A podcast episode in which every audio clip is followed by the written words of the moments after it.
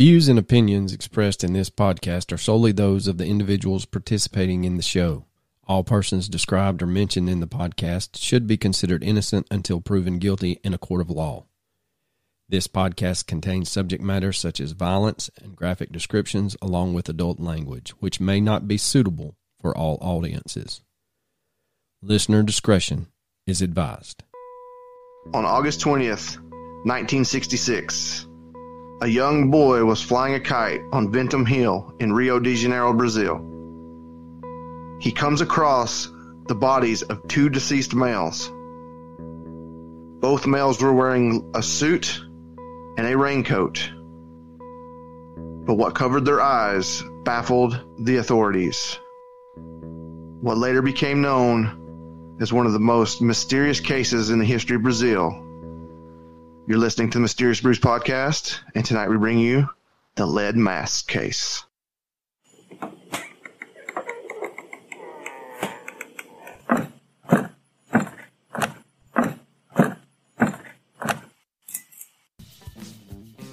In August 1966, two Brazilian electronic technicians, Manuel Pereira Cruz and Miguel Jose Viana, were found dead on a hillside near Rio de Janeiro. What made their deaths so strange was that they were wearing identical masks over their eyes, and a small notebook with cryptic notes was found beside them. The case quickly became known Welcome to a deep, dark, dank, moist basement. Somewhere in the bowels of Georgia. Well, I will say that the pollen has finally got me, coach. Finally got me today. I have felt like Oh, utter yeah? utter pooper. Got the sniffles, my eyes are all bloodshot. Looks like I've had a good time, but I've not. I've really not. Oh, that sucks, man. Bloodshot eyes, sniffles, and you didn't have the cocaine. I sure didn't, man. I sure didn't. I saw I saw a thing that was like, stop making new Coke flavors. Either put cocaine back in it or leave it the fuck alone. Amen. was like- Amen. Finally, a movement I can get behind. So we have caught some traction. I made this little group chat thing. God, I don't know. I guess maybe when we made our uh, group page. But man, we got some love today with the podcast dogs. Everybody got on there. So if you're not a member of our podcast secret page, members only, ask yourself Dude. why. you were totally right, though. You was like, you gonna make Coach sad? Yeah, I missed the fuck out of the pod dogs, man. Yep. So they love bombed him with dogs of all shapes, sizes, and flavors. And even Cody from Down Under sent a picture of her doggo. So I told the people on there that I would share the story of mine. He has three legs. I will keep it short and sweet for those of you that really don't care. But Who? If you don't care about a three-legged dog, don't fucking listen to this podcast. you heard it here first, boys and girls. I'm just saying. If you're gonna be like, oh, I'm just gonna fast forward through the three-legged dog story, fuck you. I mean, seriously though, keep listening. I apologize. oh, dude, you know that when you, the the the noise clip you the not noise clip the sound bite you use where it says surprise motherfucker. Yeah. You ever seen the video where the guy's like parroting it? Like Oh, yeah. and Yes, again? yes, like, yes, yes. Supplies, motherfucker. Yeah. Small fries, motherfucker. yes. I was dying. All right, so my dog is a Weimaraner wire hair pointer mix. So he's a big old boy, and he is all about some birds. And so when he was about two years old, we had just got back from vacation. It was a misty day in May, and we let him out to eat, and then we had a lab, and she just didn't give a shit. She just stayed in the pen. She just kind of was a lab. They don't really do much. But anyway, so my neighbor had what he said was free range chickens. Well, it was not. They were feral. Um, and they basically would go into about three or four yards. Well, being the bird dog that he is, he would pick out the weakest link and he would try to catch one. And so that day, either he hung his leg on a retaining wall in my neighbor's backyard, or he stepped in a gopher hole and he shattered that thing. So, long story short, we're talking six, eight weeks recovery. They amputate it. And I tell you, that dog is faster now on three legs than he ever thought about being on four. Really? Yes, sir. And there used to be, Figured it out, did he? he sure did. There used to be this old rooster that was just too stupid to die. And every once in a while, when I would let him out, I would be like, ah, heck with it. See if you can get him. And he would, buddy, he would go. One day he got him airborne and flew him, like chased him so that he, the chicken, the rooster flew into the pen. And this pen we had is huge. And so you can see the light bulb moment as my dog gets to the edge of the fence. He realizes, oh, he's trapped. and so he comes running around and I just open the gate. He bounced that rooster off every chain link fence panel we had. And finally he got him and he pranced around for a little bit and then he just sat there and held it in his mouth. And I was like, come here, buddy. You done? And he'd come over there and he sat down and I reached down there and grabbed that rooster by the legs. He was missing a couple of feathers, but that was all. And so I picked him up upside down. I looked at him. I said, "You may be the stupidest rooster I've ever seen in my entire life." And two days later, we don't know where he went. so either he was so traumatized, or the resident hawk finally got the last one. But that's the story of my three-legged dog. We'll see you next week on Dog Brews. Oh, that's a good idea, though. We should do a Dog Brews. We should. There's got to be some some good dog stories out there besides I miss my dogs, man. Doggos. If you have good dog stories, please post them to our private group on Facebook, Mysterious Brews. Go to groups and type in Mysterious Brews Podcast and join. You will see the greatest memes known to man. Yes, you will. There was one. What did you do today? no, it wasn't. I don't think it was you. I think it was Heater. And he may have posted it. You may have sent it to him. Hell, who knows? The two of you trade memes so much. But I saw it on his page, and he, it's a picture of Chucky with that god awful grin of his, and he says, "My face." After I just, I just cut the nastiest farting on the man, and I walk in a room and go, "Hey, y'all smell popcorn?" And everybody takes you guys made popcorn? I didn't send that to him, but I did see it. It was funny. Uh, all right, so we're taking a break from the not really murder. the Murdaugh family. Well, the absolute shit show that has been the last four weeks of the Murdaughs and poor Miss Van Zant down in Albany. We are going to do us a mystery tonight. Now, it does have some death in it. We're covering a famous case. This is famous. This is world famous. Yeah. yeah. One of the greatest unsolved mysteries of all time. And you hear it first four and a half years later on Mysterious. Four and a half. Shit, that shit was in 1966. No, I mean we're finally covering it four and a half years later. Oh, From the oh, start of our oh, podcast. I'm with you. I'm with you. I'm yeah, sorry. finally you're with me. Good God, I know, right? it's about time you got on the same page, son. Same. You know, this is what makes championships right here. Us working together. so, as Coach alluded to in the opening, this is a case that has baffled true crime fans and armchair sleuths for over 50 years. On August 20th, 1966, it was a balmy Saturday. I don't know. I don't know when it was, to be honest with you. I don't even know what the weather was. But Well, I, I think this is our first case from Brazil, yes, I believe you were right. which is, you know, the the home of the greatest jiu-jitsu, Brazilian jiu-jitsu. That's right. That's right. That's right. You know That's what's right. crazy? You know what's crazy about Brazil and how dangerous? You know how they say how dangerous it is. I know that when that 19, 13 time world champion got murdered in Brazil, I know I talked about it, but is a two time world champion in jiu-jitsu.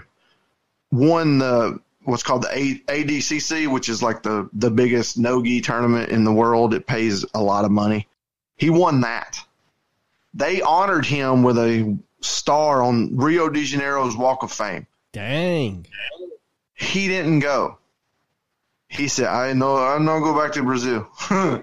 That's too dangerous." Dang.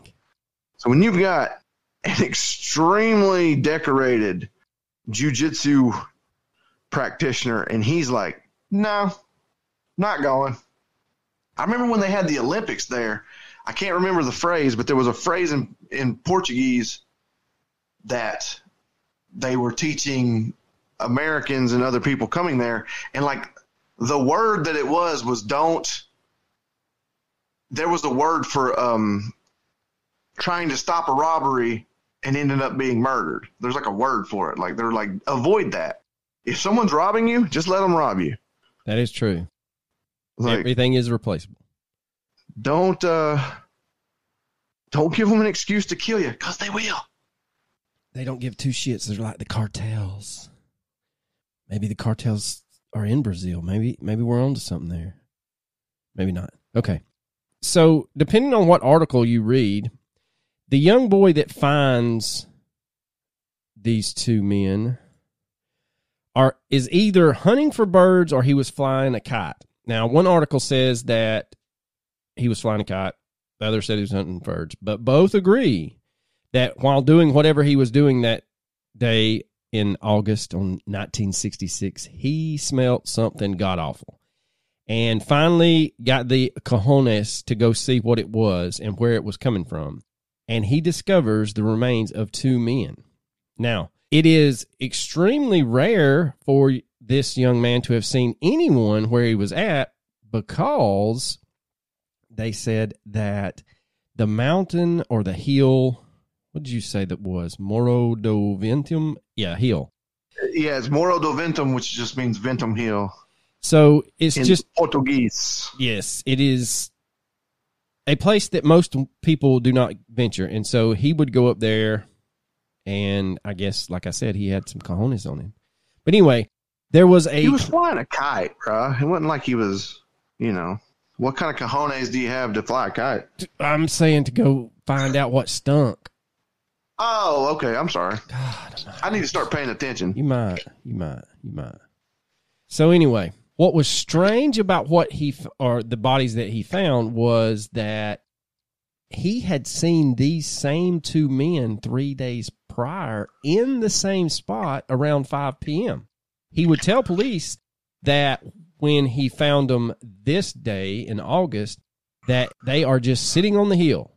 The next day the boy returned and saw the two men again, this time lying on the ground which to him looked like they were sleeping. And he is referring to Manuel and Miguel, who were television technicians from the city of Campos. And they had identified them. Manuel was 32 and Miguel was 34. Both men were married with families. And they had told their families that they are, were traveling to Rio to buy some electronic equipment. They were found close together and completely intact. They had not been scavenged. They had not suffered post mortem injuries, none of that stuff. They were wearing what was referred to in the newspapers of the time their Sunday best suits with matching raincoats, and they were laying on a bed of pentoba leaves. Yeah, I mean, and the, yeah, no signs of struggle, no nothing. They just were dead. No obvious signs of why. and they stated that these palm tri tri jeez palm tree like leaves had been cut with a precision and made into a thoughtful bed so that they could lay on. However, they scoured the area and could not find any cutting utensil that could have made the snips of the leaves. What was the oddest thing was both men had on lead eye masks or lead sunglasses, as Yeah, some people have said. When I first heard about this case, I was like, lead masks. I did not picture what they. I in my mind's eye, I didn't see it being what it was. Like literally, just crudely shapened lead mask to cover just the eyes. Now, they would interview Father Oscar Gonzalez Quevedo, a professor of parapsychology, and he said that these types of masks would be, or actually would allow whoever was wearing them to not see the emanation of luminous radiations from new worlds. so basically, they were blocking their visual eyes and they were trying to open their third eye. And that's according to the father, Oscar Gonzalez Quevedo. Now, they also found beside the two men a strange cement type frame, a bottle of magnesium mineral water, a handkerchief with the letters M A S, a strange note, and electronic schematics containing the Ohm's law equation, which, if you don't want to look it up, that deals with power, voltage, current, and resistance. So the strange note they found was what was basically Egyptian hieroglyphs. Yeah, none of it makes sense either. It's like what? Like It was undecipherable letters, and then there was Egyptian hieroglyphics, and then at the bottom of it, it read, "At 4:30 p.m., we are in the determined place. At 6:30, we will take the capsules with orange. After the effect, protect half the face with lead masks. Wait for agreed signal." So yeah, I mean, it- nothing else. Like what the hell does that even mean? and there's some pictures out there that you can see of where they're at, and this is some dense foliage, I, I would say. Yeah, when they found them, they were already like half, uh, partly covered with grass. they had young families is what's odd, even more odd that you would think this was they were going to embark on something they did not think would take their life so basically the two men had last been seen by their families on the day before no that is not true because wasn't they found on maybe i got my dates wrong They were found. No, you're right. Yeah, yeah, yeah. Okay, I'm sorry. They were last seen. So, It was like yes. three days, I think. Yeah, so they were found on the 20th. They were last seen by their families on the 17th when they boarded a bus around 9 a.m. They said they were headed to Sao Paulo, which is basically about 430 miles from where they were at. For those of you actually in countries that didn't land on the moon, that's 708 kilometers.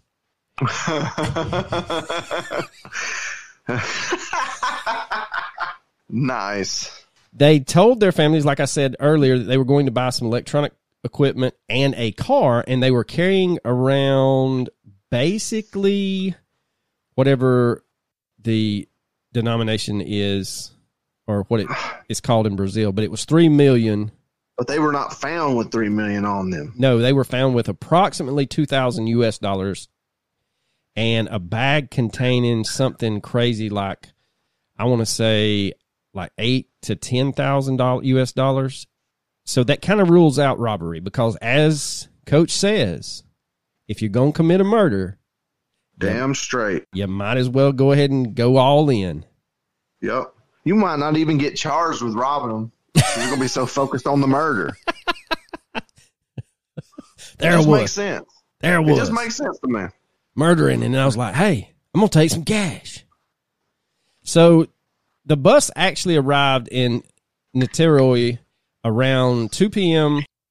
and since it was raining, they went right around the corner and got the raincoats. Then they went to a bar and purchased a bottle of mineral water and they kept the receipt so they could get back the refund on the empty bottle later. Yes, this was back in 1966 when that still was a thing.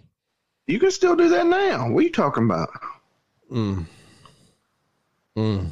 Oh, you, you can't get it. Yeah, whatever. Every beer, every beer can I drink says it's a nickel value, except in like California or something. A nickel for every beer can? Somebody lying to you.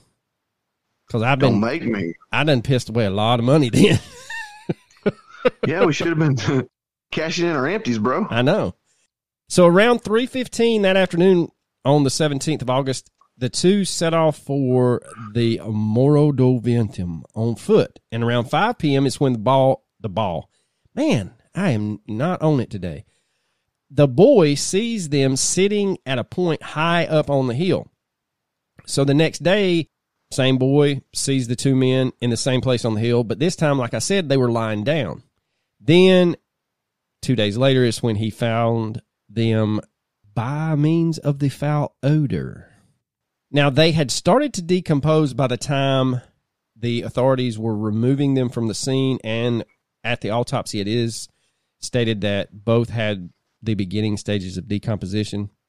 However, despite this, it was determined that there were no signs of violence or evidence of a burning, no indication of a poison in their organs, and it was generally assumed they both had cardiac failures, but there was no explanation as to what caused the cardiac failures.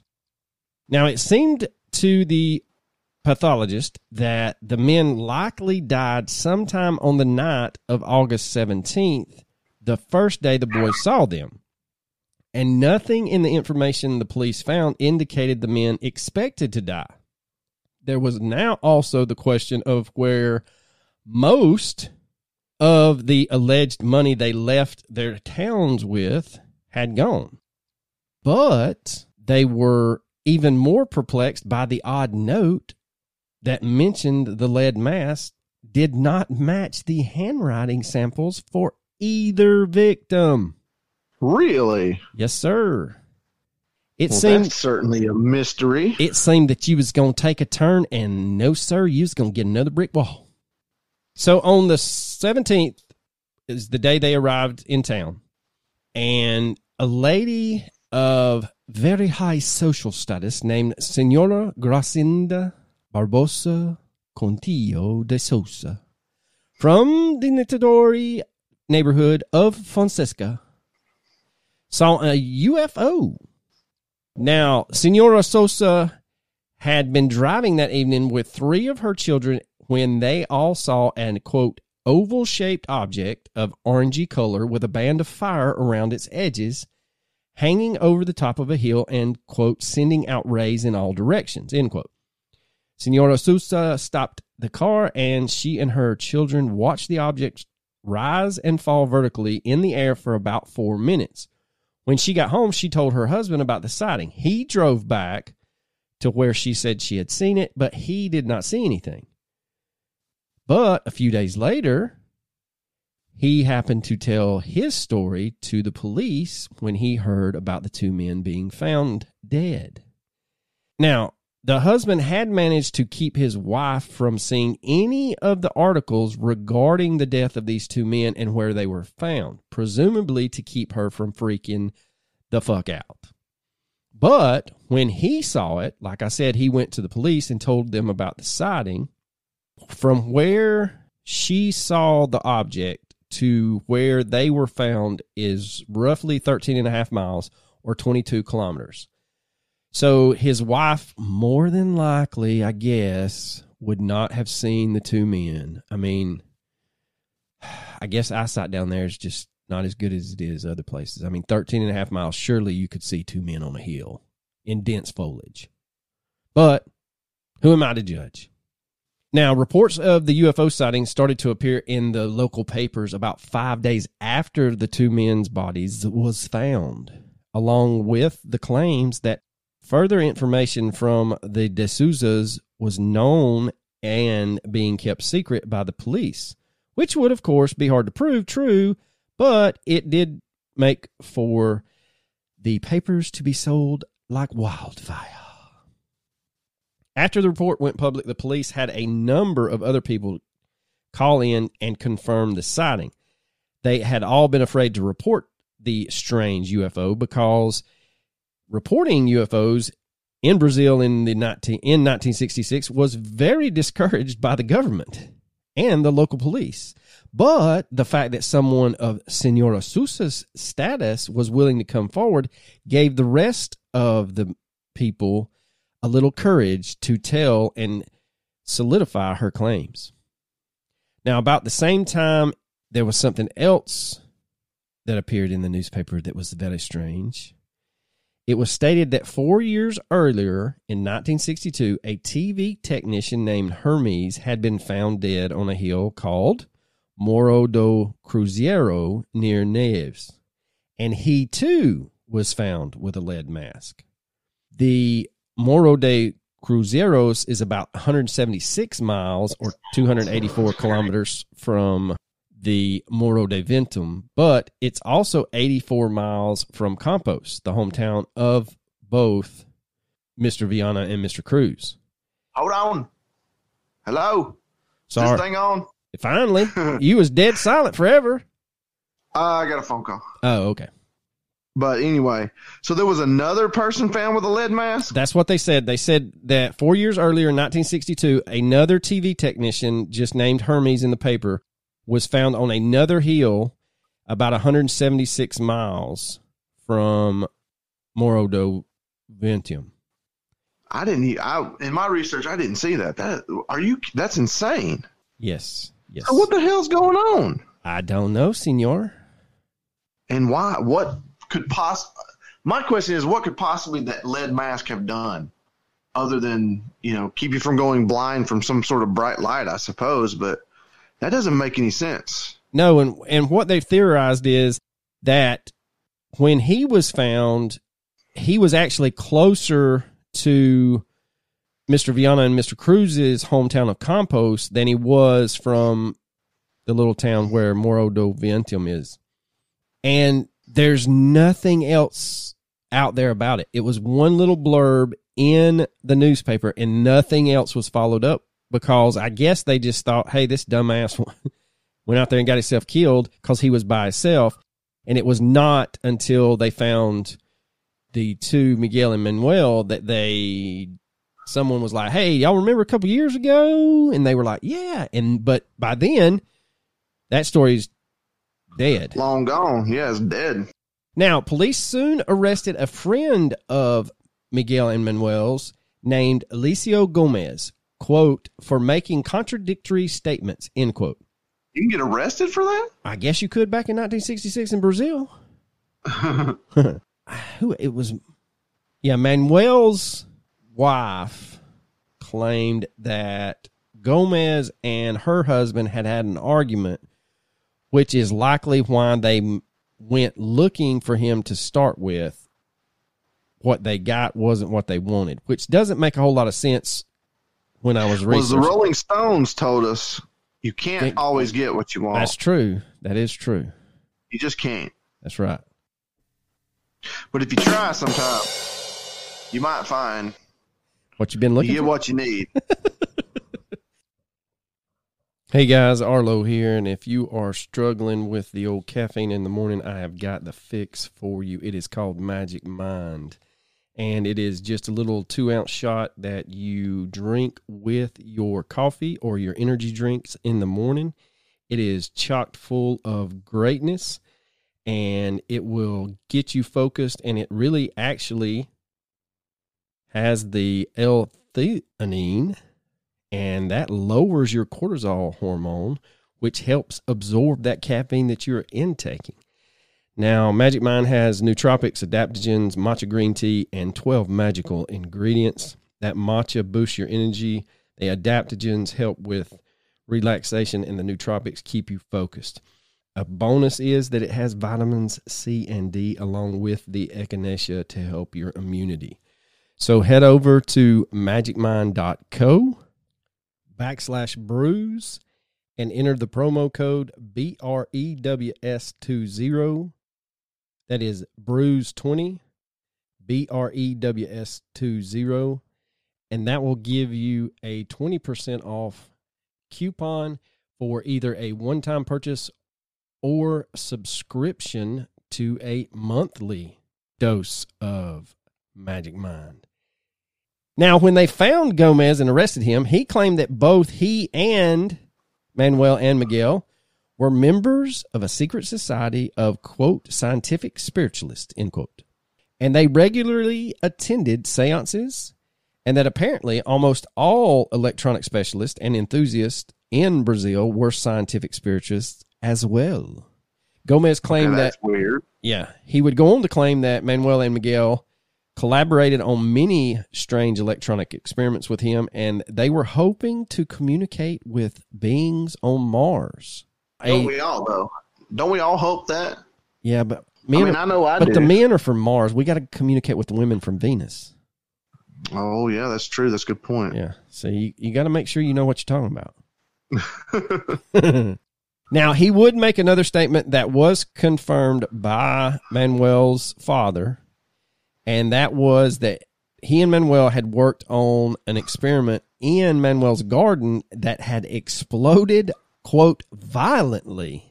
I don't think that uh, explosions are not violent, but Yeah. Well, what kind of a, what explosion is not violent? yeah, I was like, do we really need quotations around violently, or are we just drawing attention to it was a big explosion?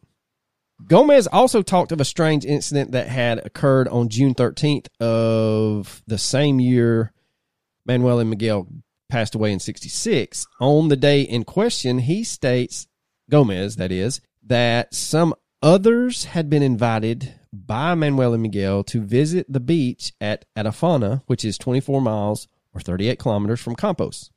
Just as Gomez arrives, quote, an intensely luminous object, end quote, came down from the sky to hover over the shore at the beach. It stayed for about five minutes, then began to rise when there was a blinding flash and an explosion that shook buildings 15 kilometers away. The papers reported the inquiries, presumably by police, and they found fishermen that were locals of Atafona who claimed to have also seen the flying saucer fall into the ocean. So newspapers added that the Brazilian Navy and the Brazilian Air Force intelligence were now interested in the matter of the mysterious deaths of Manuel Cruz and Miguel Viana. One paper, the O Cruzeiro of September the 16th, stated to have claimed the Navy had intercepted a strange set of messages on June the 12th, the day before whatever happened on the beach. And they were picked up, this strange message was picked up by transmitting stations using identifications that didn't actually exist. No details of what the Navy heard were ever reported, just a general implication that they must be connected to the explosion that day. Now, this same newspaper would add two final details to this crazy ass mystery.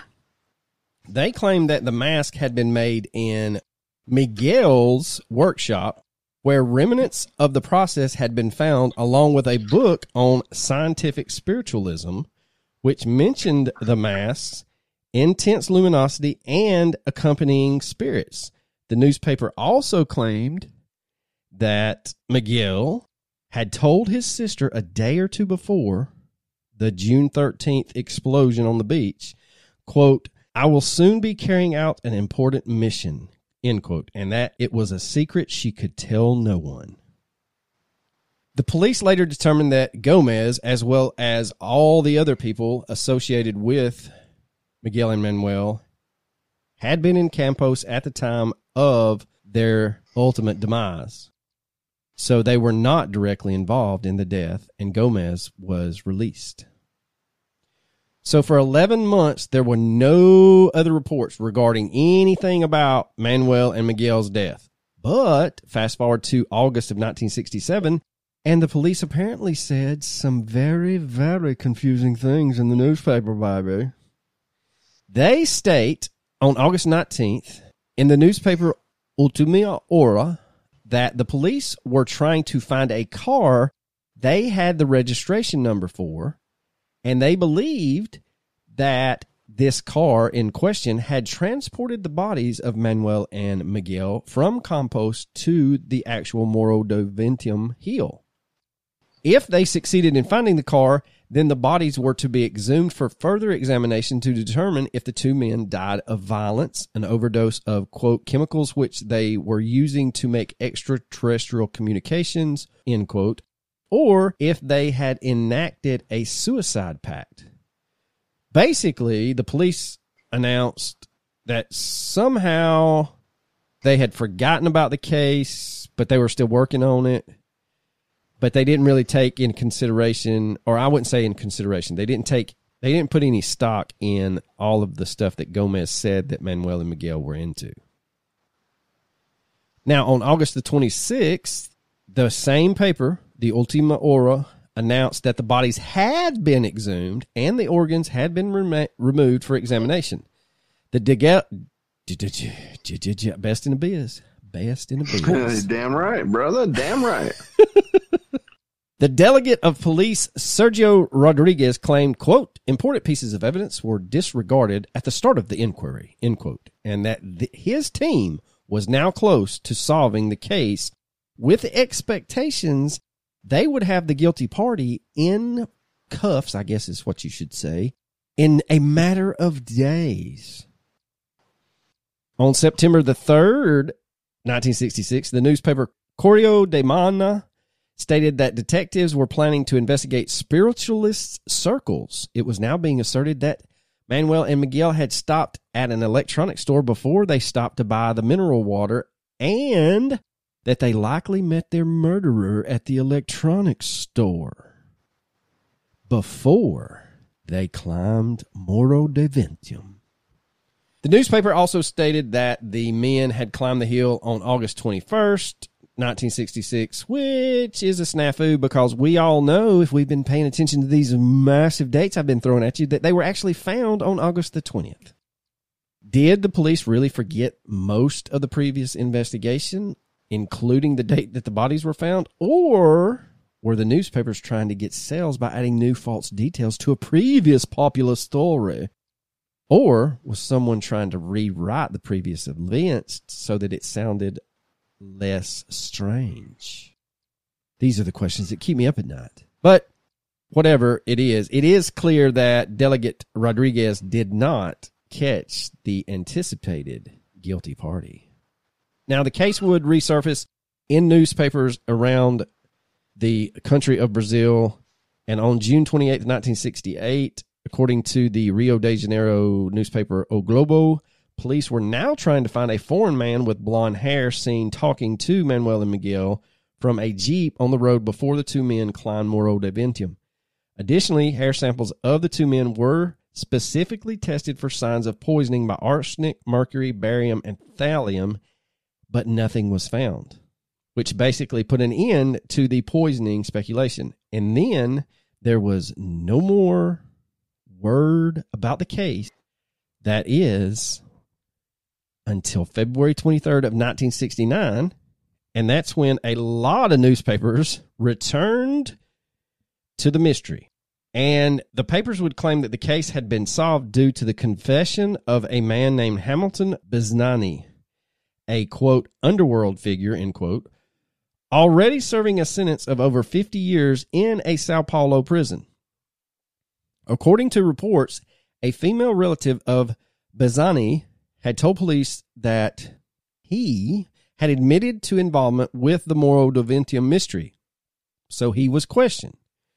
He stated that he had been asked by three other well known criminals of the area to assist in a crime. All four had gone to a spiritualist center in Niterói run by a woman they knew. And there, the four men were introduced to Manuel and Miguel.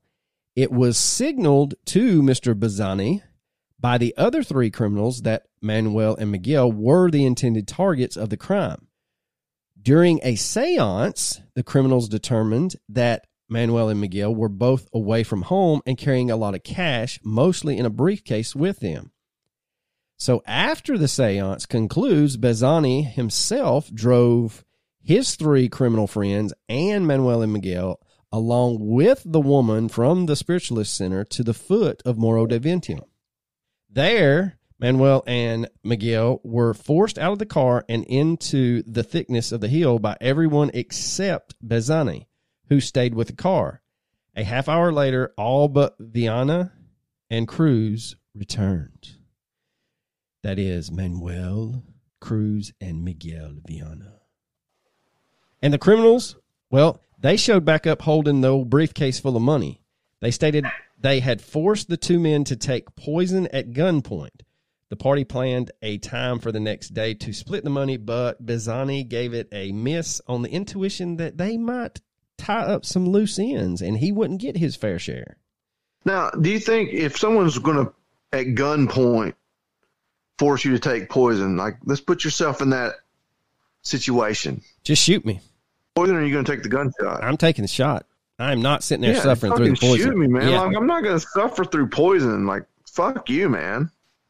Just shoot me in the head, bro. That's right, man. Just get it over with. Now, we all know that this Mr. Bazzani's claims were false about the poison angle because they had already exhumed the bodies and tested the hair again, and they didn't find any poison. Yeah, they can't. They can't determine how these men died. No. Like, there's nothing they didn't. They weren't poisoned. They weren't strangled. They weren't. It, it's it's insane. Like, how did they die, man? I don't know, dude. The newspaper goes on to state that the police were looking to round up the other three criminals and the lady from the Spiritualist Center, but the lady from the Spiritualist Center was already sitting in the a jail somewhere else in Brazil. Benzani's story was so strange that several Brazilian UFO researchers assumed it was false from the start and had been meant as a purposeful cover up at the hands of the Brazilian government. Of course. Always the Brazilian government. Oh, this would have been the last time that it was seen in Brazilian newspapers. Now, this story gained some traction in 1967, 1968, and 1971 when the British magazine Flying Saucer Review reprinted it and talked about the case. And that was in 67 when they first printed it. That would have been the first time it was ever told in English. The next time the story comes to light after 1971 is 1990. And then the second body that I talked about, or the, I guess you would say he's actually the first body that I talked about, along with the Atafona Beach incident, were actually separate newspaper clippings that someone sent to the Flying Saucer Review magazine. Now, the beach incident with the explosion felt miles away, and witnesses on boats would have made a huge appearance in the newspapers and could either be verified or completely done away with as a false claim. And according to what I researched, the Flying Saucer Review did do their due diligence and found that an explosion did occur and that they were subsequent UFO reports. And so they kind of threaded that together. The biggest question is why did they travel to Niterói and why pick that specific hill? Because they could have switched buses and been at another town just as easily as this one. Or were they just wasting time and they were actually waiting on someone else to join them, another party? Of all the things in this case, you think that's the biggest question? Well, no, not the biggest question. There, there's a lot of questions. One that is one of the, I guess, less. Uh, I don't know how to say it. Paranormal, I guess, is a good way to say it. That would be yeah. the less paranormal angle. That's something that you could really dive into and probably find the answer to, I guess. And they said that they interviewed their families and that they all said the same thing. Basically, they, they were going to this town because this town had an electronic shop that sold whatever they needed. So I don't know. I will say this if two men that are not from the town hop off a bus and have a shit ton of cash on them, they're going to draw some attention to themselves. Oh, absolutely. What I don't understand is, mate, it doesn't say. Did it say how old the boy was in anything that you read? Was he like eleven? No, I mean he was young though. I mean he was flying a kite. He was like probably ten. Okay, so let's just say ten. My question is, why did he not go home and go, "Hey, pops, there's two guys like dressed in suits and ties with these strange things on their face when I was flying my kite today," and then he comes back, "Hey, you know those two men that were dressed in suits had the strange things on their face? They're lying down now." That's my question. Like, did the boy that's boy? a good question. Did the boy Honestly, just? That's a great question. Did the boy just think? But the, from the pictures that you see of where the bodies are found, you're. It does not appear that this is a picnic spot. People are not just climbing out of the off the side of the road and going up here and having a wonderful brunch or lunch and looking at the majestic views. Hell, there's, as we call it in the South, briars and bullshit as tall as the officers. But I, I, don't know. I mean, that's one of the questions I had. I don't know. There's a lot of sh- there's a lot of questions in this one. Are you saying it's a mystery? That might be why we're covering it. okay, so now Jacques Vallée, who is a very well known author and spokesperson on UFOs, he released his eighth book entitled Confrontations, a scientist search for alien contact.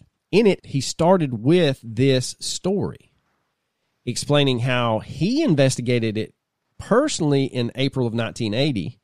Him and his wife actually flew to Brazil and visited the actual hill along with his wife. Jacques climbed the hill with a local French teacher who volunteered to translate, a journalist, a photographer, and a detective who handled unsolved cases. Vallée was also accompanied by, quote, the first adult who had seen the bodies that August day in 1966 when a group of boys came running to the house. He had accompanied them to the police station at the foot of the hill where they described their grisly find to the officer in charge, end quote. Which would be a very important new witness to interview, except for one small problem. Vallée never divulges who this new witness is. Huh. He goes on and states that he would write this unnamed tour guide that would show him around the town as well as take him to the hill itself. But when they got to the hill, the ground was almost bare, even though it was surrounded by basically jungle. Vallée mentions the spot was bare of vegetation two separate times, implying this was a very significant find. Now, as he's telling the story, the bodies had first been found by an 18 year old boy who was searching for his kite with his friends. They alerted the unnamed man who was talking to Vallée because he lived nearby. The unnamed man stated the bodies did not stink when they found and that predators and vultures had not touched them. Now, Vallée then reported that the skin of the two bodies, when found, were pink and showed signs of possible burns. But then he asserted that the decomposition, quote, had progressed to the point where such a finding was not significant, end quote, which doesn't seem to make sense. Either that's a big deal that their skin was pink, or they decomposed so bad that it wasn't a big deal. You can't have it both ways. So there was either clear evidence of burns or it was just decomposition changing the color of the skin. Vallée also states that the lead mask and notes were found lying by the bodies along with some items that were never mentioned before. Quote, a crushed piece of aluminized blue and white paper some cellophane soaked in a chemical substance, and a handkerchief, which we stated. He also does not mention any of those new items ever again when he retells the story. Now, his description of the events of the death are just as strange as what we've already covered. He describes in his telling that both Manuel and Miguel were electronics technicians, and that's what most articles that you when you type in the old Google machine that says they were electronic technicians. And they just kind of gloss over all the other shit that led up to them being on the hill at 5 p.m. I just, I don't know. I don't know. I don't know either, man. This this freaking weird is what it is. What is going on, and why? Now, Vallée does go on and talk about the incident at the beach, and he says that not only was Gomez there, but there was also another guy there named Valdir, and the explosion in Manuel's garden and at the beach were attributed to homemade bombs. Quote, they were basically pipe bombs. Vallée states that the families of the dead men testified to such at the inquest of the police. Now, no one ever seems to ask the question to Vallée at any time, what the hell were these two making pipe bombs for? Or was it just for shits and giggles and they made them a little too strong and they made a real strong one and took it to the beach to see how big of a crater it would lead? I don't know.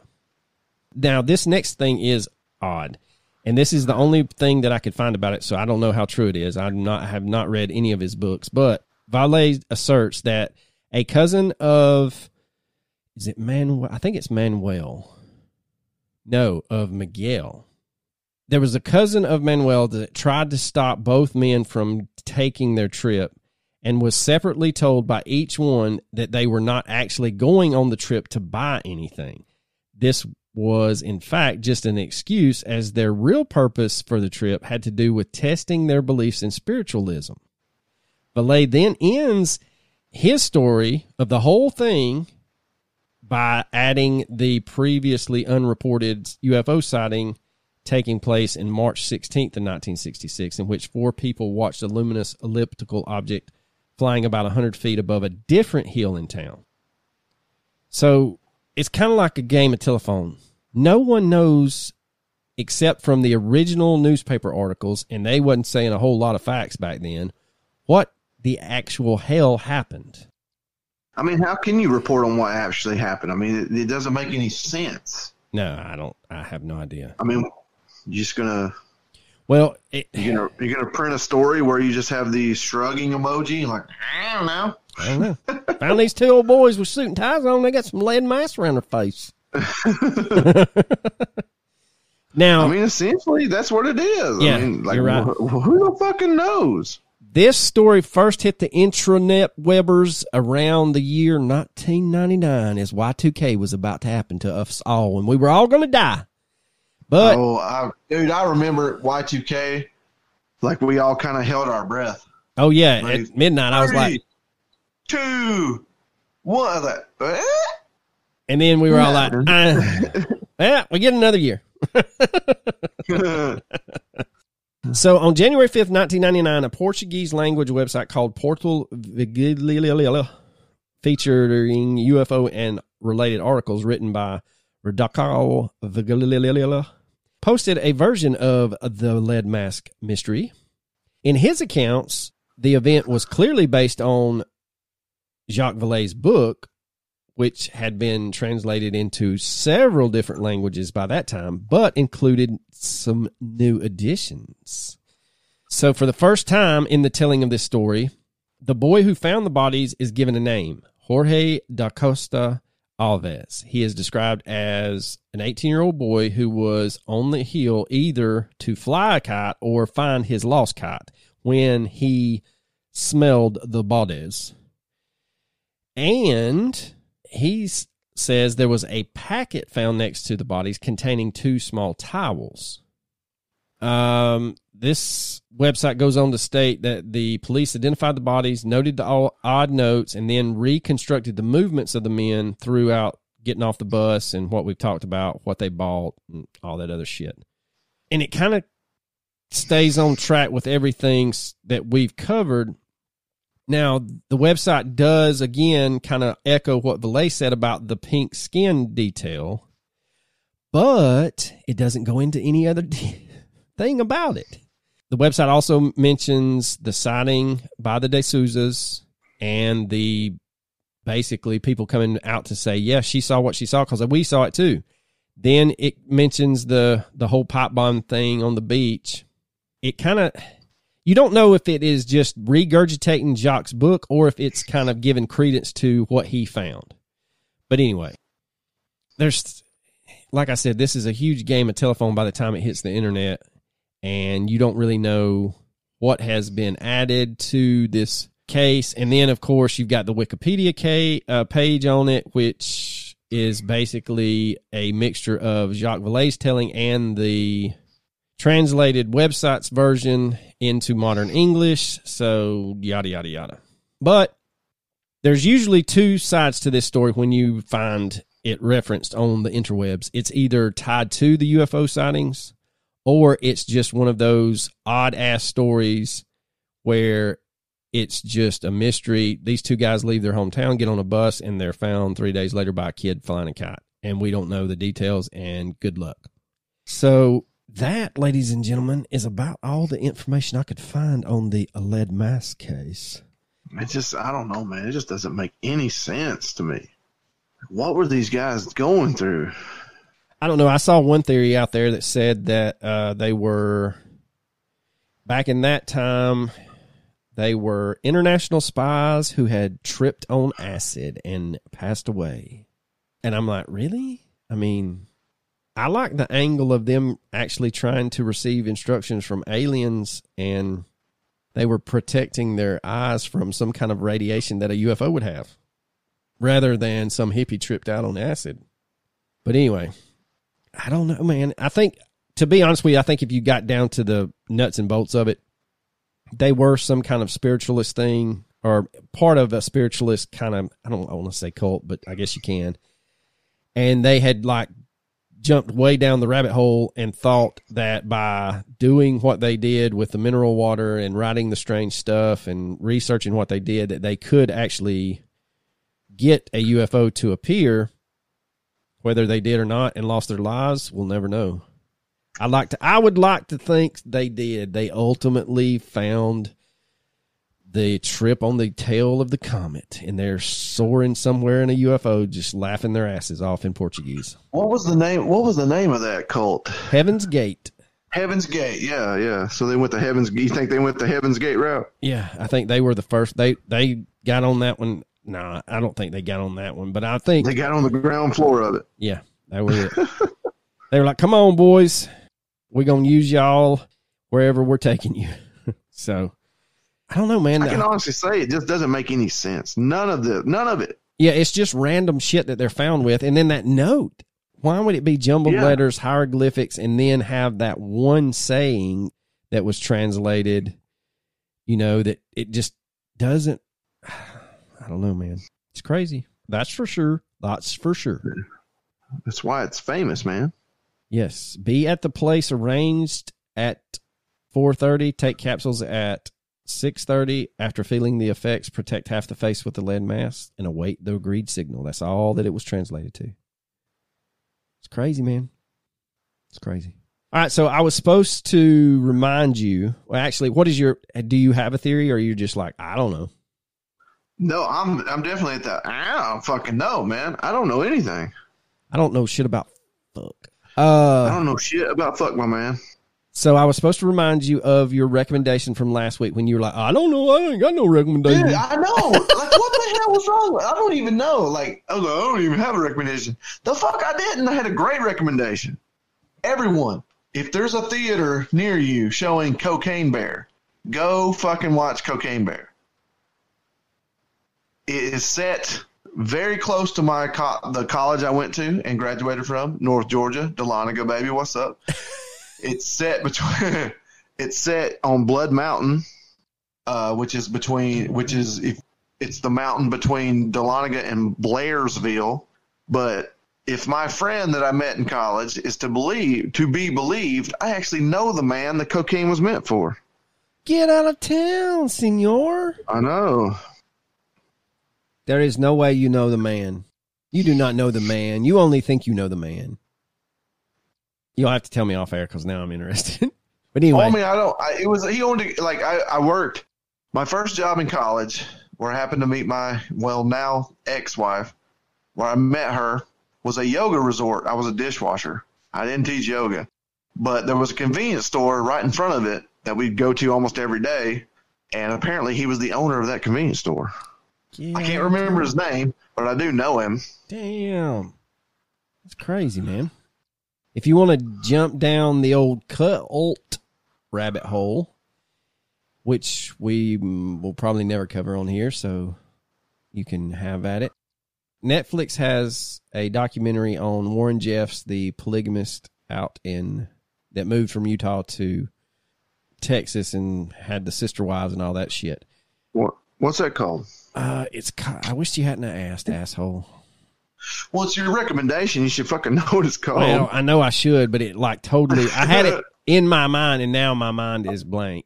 Keep sweet, pray and obey. Oh yeah, I've seen that. Keep sweet, pray and obey, dude. Um, it's disturbing if, but if you're into cults, it's just another one out there that that just boggles your mind how people can get tied into that sort of thing. But Oh, anyway. bro, that uh, that Malaysian Airlines documentary on pissed Netflix me is, off. Pissed me Did off. It? Yes, it pissed me off because they didn't it answer so a damn good. thing. It was very good. Yeah, well, there's no answers though. It's a mystery. We don't answer shit on our podcast. you can get mad. Yeah, I get mad at myself every week. I'm like, damn it, we didn't answer. Get nothing. mad that they didn't solve anything. No, I I guess what I was. They You're did, the same motherfucker that watches unsolved mysteries and is blown away. by the What? updates. No, what I guess what made me upset the most was they didn't stick with one theory or give you three specific ones at the end. They just had a this hodgepodge of shit, and then there's that one a- aviation author on that documentary, and I'm like, dude, just pick a lane. That was my only thing. So, well, coach, you got anything else? Oh, you fucking know I don't, brother. Uh, deuces.